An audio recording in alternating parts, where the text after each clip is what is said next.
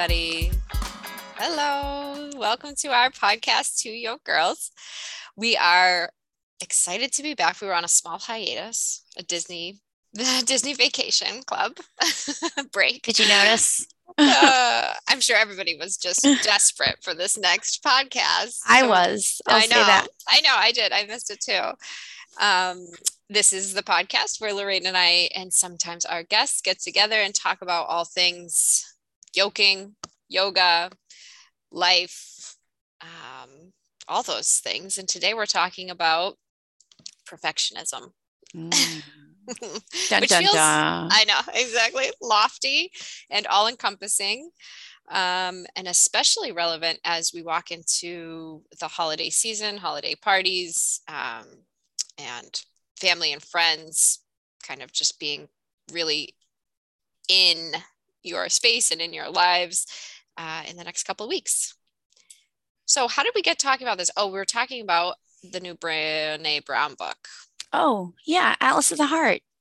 Um, but I think we've mentioned perfectionism prior to that. We were talking about um, yoga and perhaps poses and postures. Sometimes it can show up there.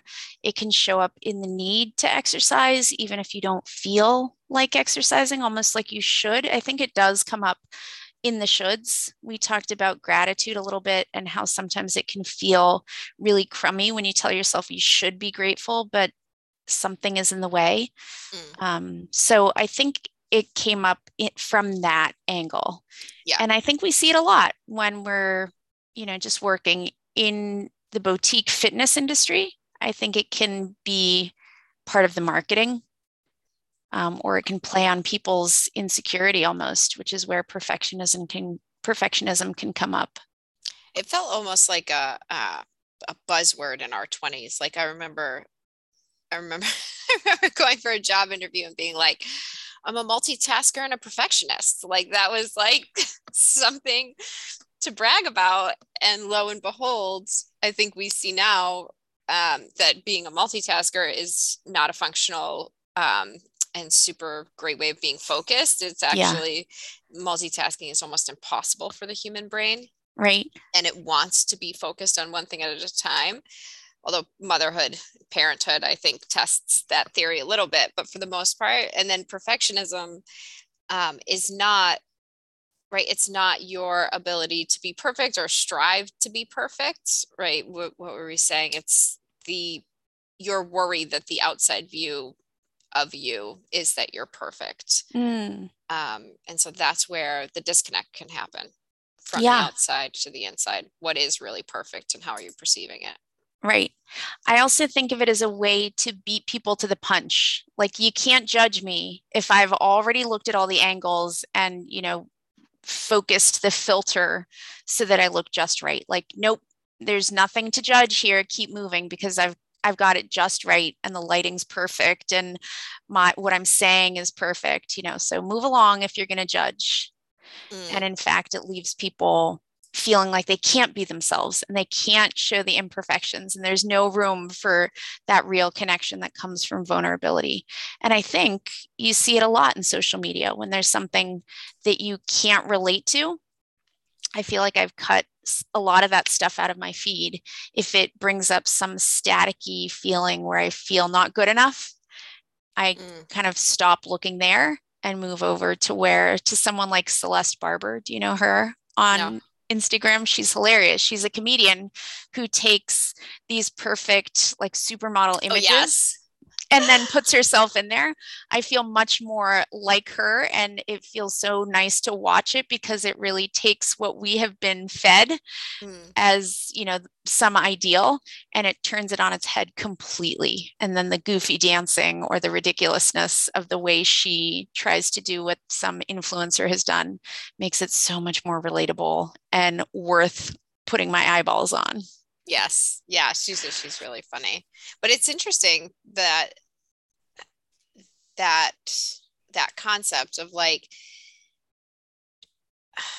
I guess it would it links back to the concept of jealousy, right? Is Hmm. it jealousy that that you're feeling when you see something like that? Um, and I would I would I don't know, like I guess it's a deeper conversation, but for me, I think jealousy can be a nice motivator or mm. not motivator, but like mirror to mm-hmm. be able to tell you, like, oh, is this something I want? And then if it's something that you do decide, oh, this is, you know, whatever, the, the, the times I get most jealous on Instagram when other yoga studios are doing really great. so I think about like, why do I want that? Or what is it that I want about that? And then can I do something about it to to get there, to strive to be the same thing? Or is it that thing where it's just non-productive for me? Like I'm not in the space and time to do that, to go in that direction. So if it's rubbing me the wrong way, you know, unfollow it, right? Yes, I love that because that's also how I look at something that can elicit that feeling of envy or jealousy. And usually it's somebody lining up or getting or achieving something that I ultimately want. So, yes, I use it the same way as you do. Instead of it making me feel bad, it's almost like, oh, there's the rocket fuel. There's the image or the ideal of the thing that I'm craving or striving toward. Um, and I think that's when you can take an emotion that can feel really sticky and try and use almost the cleaner burning fuel of it to motivate instead mm-hmm. of to linger in something that brings you down. It has a way of creating space for you to rise up. Yeah, but if you're a perfectionist and you're looking at something like that and you're I think perfectionism is the enemy of progress because yes. it's so hard so hard to well first of all it's just a crazy generation that these people are these kids are coming up in now their their failures are very public right mm. but it's mm. just so hard to fail forward in the first place but then to have it be on social media um, every little tiny failure you know and so if you're a perfectionist or you're leaning into like identifying yourself as a perfectionist how do you grow because growth is sticky and messy and messy yeah and yeah. hard and yes. so I think if you identify yourself as a perfectionist, perfectionist, they they would interpret themselves as saying like, "Oh, I'm a perfectionist. I'm going to be the best at whatever I'm doing." But you can't possibly be the best at what you're doing if you're not growing. Right. Yes, I think the reason we talk about it is it's so pervasive, but also so limiting. It's keeping us from actually doing the things that are messy and vulnerable and where there's real connection and real ability to move beyond what holds us back. I think that it's a it's the perfect way to be held back is to try and be perfect because hmm. it's impossible and unattainable. And so it's something, the reason we talk about it is because it will leave you spinning your wheels in a way that is just feels and can seem really unnecessary. It's trying to keep us from pain that pain of judgment, mm. right? Or even keep us from some, like it forces failure. us to compare. Yeah. And then there's failure. Maybe we're trying to stay away from any shame that can come from the weird side of feeling like we're not good enough. And I think there's a lot of media that's responsible for us feeling continually like we're not good enough and we mm. can buy something to fill the void right and i think that's where all the not good enough stuff comes in and the perfectionism comes in. Yeah. And I think what's interesting is on your yoga mat, all these things kind of show up if if you take a moment to look at it right so we t- you talked about in the beginning how, your practice how you can see it um, on on the yoga mat so everything that happens kind of on the mat is really a microcosm of kind of what happens in your real life so it's interesting to think about your habits penetrate through your whole entire existence. So, how you are with your husband, how you are with your children, how you are on the yoga mat, all those things want to reinforce themselves, which we talk about in the gratitude adjustment, like the reinforcement of habits. Are they good or are they are they bad habits? Um, and so it's just an interesting thing to start to think about. But I think for us, I want I'm curious as to know what do you do when you're perfectionism starts to creep up because we both have it in different mm. parts of our mm. lives. We were talking about, I see it as a control thing. Um, but what do you do when it starts to creep into your life so that it's a little bit less? That's a, a great question. Yes. So I think the first step is identifying it like, oh, there it is again. There's that need for things to look or be a certain way.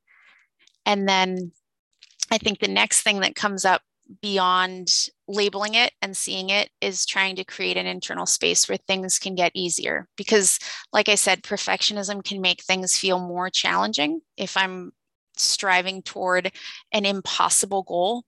And so that's where the secret weapon of self compassion comes in. So finding a space where it's kinder inside and there's no such thing as perfect. And so when it's imperfect, it's there's room for it to actually be even more exciting or original um, or beautiful. And so that's really the practice that helps is taking that time to be like, oh, there it is. It's okay. Something you were raised with, or something that you saw around you, or something that even saved you. It was a coping mechanism at one point, but you don't have to hold on to that heaviness of trying to be a certain way. Just be you and and i think that's what self-compassion lets us do is like it's not only okay to be you it's the best possible thing to do in any challenging situation yeah i think something that you do really well in life um, that i don't even know if you know you do it but you trust you trust people and processes more than i think the average person does hmm. um, I, I, I see it especially with teacher training and you even mentioned it kind of the last time we had a graduation with, by saying like that we have this team that has developed and come together and essentially you don't micromanage the process mm. um, and so and it's funny to watch the trainees go through it and even our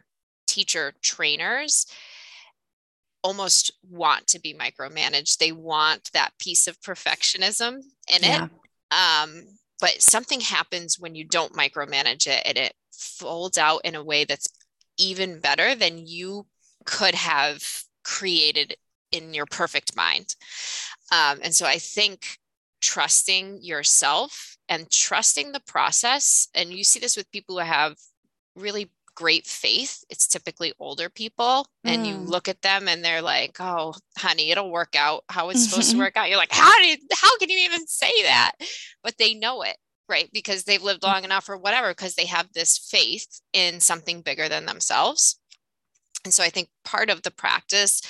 Uh, when you feel like the perfectionism might be coming in is just having trust in the process right mm. which is the mm. process of life that it's bumpy and that it's sticky and but that the people around you are going to catch you your mm. family and your friends and yourself like you're going to catch yourself and stand right back up so I, I think you you you get to have that as, as like this natural thing i don't even know you have you mm. know if you know you have it right but it's a trust yeah i love that so much and i would not have put it in those words, but I do think in moments where I'm talking to the teacher trainees or processing teacher training, it's very conscious. And I have to stop myself from trying to micromanage whatever the experience is. And I think it has come from meditation. It also reminds me a lot of my mom. She was mm. always really good at having that faith like she didn't even know what I was doing, but believed that it was going to be great. You know, she didn't really know the ins and outs of teacher training. And she was always mm. like, oh, it's, you know, I was nervous about it and took it really seriously. And she's like, you're going to be great, you know, and it's just yeah. because she knows that I care so much. And I think that idea of trusting and having faith in the process has come from the work that we get to do with meditation and I credit you to bringing in equanimity to a lot of it. So, this idea of watching something unfold and not knowing where the end point is or if there's even an end point. But while we're going through it, it's like, oh, it's not good. It's not bad. It's, huh, unfolding, I mm. think is the word I would use. Mm. Yeah, I love that. And I, it, it, it can help a lot when you, when your go to is control to try mm. to deal with perfection issues, your go to is to try to control the situation. And I think we know now, um, after enough yoga teachers have told us that you can't, you can't control you can't control the situation so if you can just try to let a little bit of that control go and trust that the process will happen the perfectionism will naturally start to fall away or your need to be a perfectionist um, and then even more beautiful things will pop up I think it's I, I think about it in movies that I love too.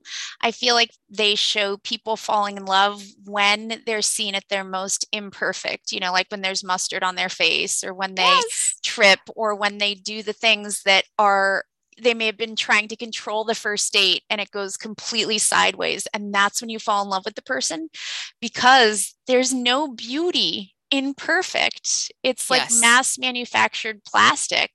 Whereas I'd much rather get the handmade, bumpy, you know, yes. different formation of things that I couldn't have even predicted would come my way. Yeah. But we're okay with a little Botox. well, I think there are certain things where it feels like, oh my gosh, that looks just right and beautiful. You know, I think about designing my bathroom. I turned into a bit of a perfectionist and then you know something surprises me so we do our best to plan and we leave room for surprises and i think that's mm. what you were talking about with the idea of trusting that something will come along and surprise you you know if you try and micromanage your holiday party allow room for that funny yankee swap gift or the person to yes. show up you know and says Drunk. something off the yeah. wall yeah right so yes right. i think it's so nice to talk about perfectionism and get to a place where things feel beautifully imperfect and exciting. Yes so thanks for I, that jill. I think our quick holiday message is don't should all over yourself. Should s-h-o-u-l-d don't should all over yourself because in the holidays there's so much shoulding that can lead to this perfectionist mentality. And all you have to do is just if you if the word should is in it, then just let it go and turn around and enjoy the moment. Yes. Mm-hmm. So, with that, have a wonderful everything. You'll see us in a little while talking more about this stuff, whether it's self compassion or finding the joy in quiet moments. But for now, I'll play us out. This is Be a Bee, which is sort of a fitting title for today's podcast. It's by Mike Borgonzano and he'll be doing some pop-up classes for us. So you'll see him on our schedule. For those of you not nearby, you can enjoy his music. He's Mikey Bikes on Spotify. Take care and we'll see you soon. Bye.